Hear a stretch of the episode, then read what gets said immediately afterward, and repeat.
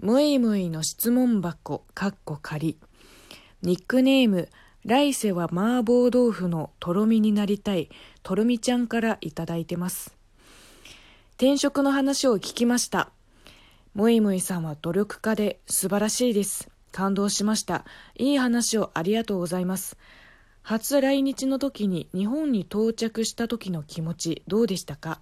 むいむいさん、じゃあよ。えー、とるみちゃんさんありがとうございます。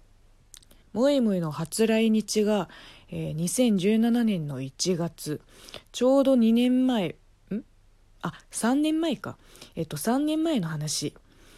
それまでは日本語を使う仕事はしてたけど一度も日本に行ったことがなかった。うん。えー、確か羽田行きの便だったので最初に目にした日本の街の風景は京急を乗っって品川まで行く途中の大田区の住宅街だった。天気も良かったからか建物がねやけに白く見えてた。で最初に降りた駅は南千住でした、えー、あそこら辺にホテルを取ったのでキャリーケースを持って駅を降りて歩道橋を渡る時に空を見たんだよね。なんかさ天気も良くて空気もきれいで歩道橋の下に何本も線路があって何人か通行人はいたけど周りは静かだった。うんなんだろうな。初めて来たところなのになんか懐かしささえ感じてしまった。不思議だよね。うん。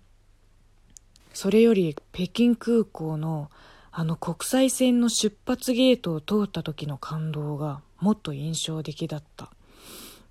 仕事上ね出発ゲート前まで日本の声優さんとかアーティストさんたちを見送ることが多いけどいつもあそこでバイバイするのね。だってこっちは通れないからあの出発ゲートの先の風景を知らないもん。海外に行ったことないからその時はまだ。もう本気でこのまま一生あのゲートをくぐる日はもう来ないんじゃないかって思い込んでた。いつもあそこでゲストさんにお世話になりましたって言われてでこちらこそありがとうございました、えー、またいつかどこかで会えたらいいですねって。でも私は日本に行けないからもう会うことはないかなんて寂しいことも考えながらゲストさんの姿が見えなくなるまで見送ってましたね。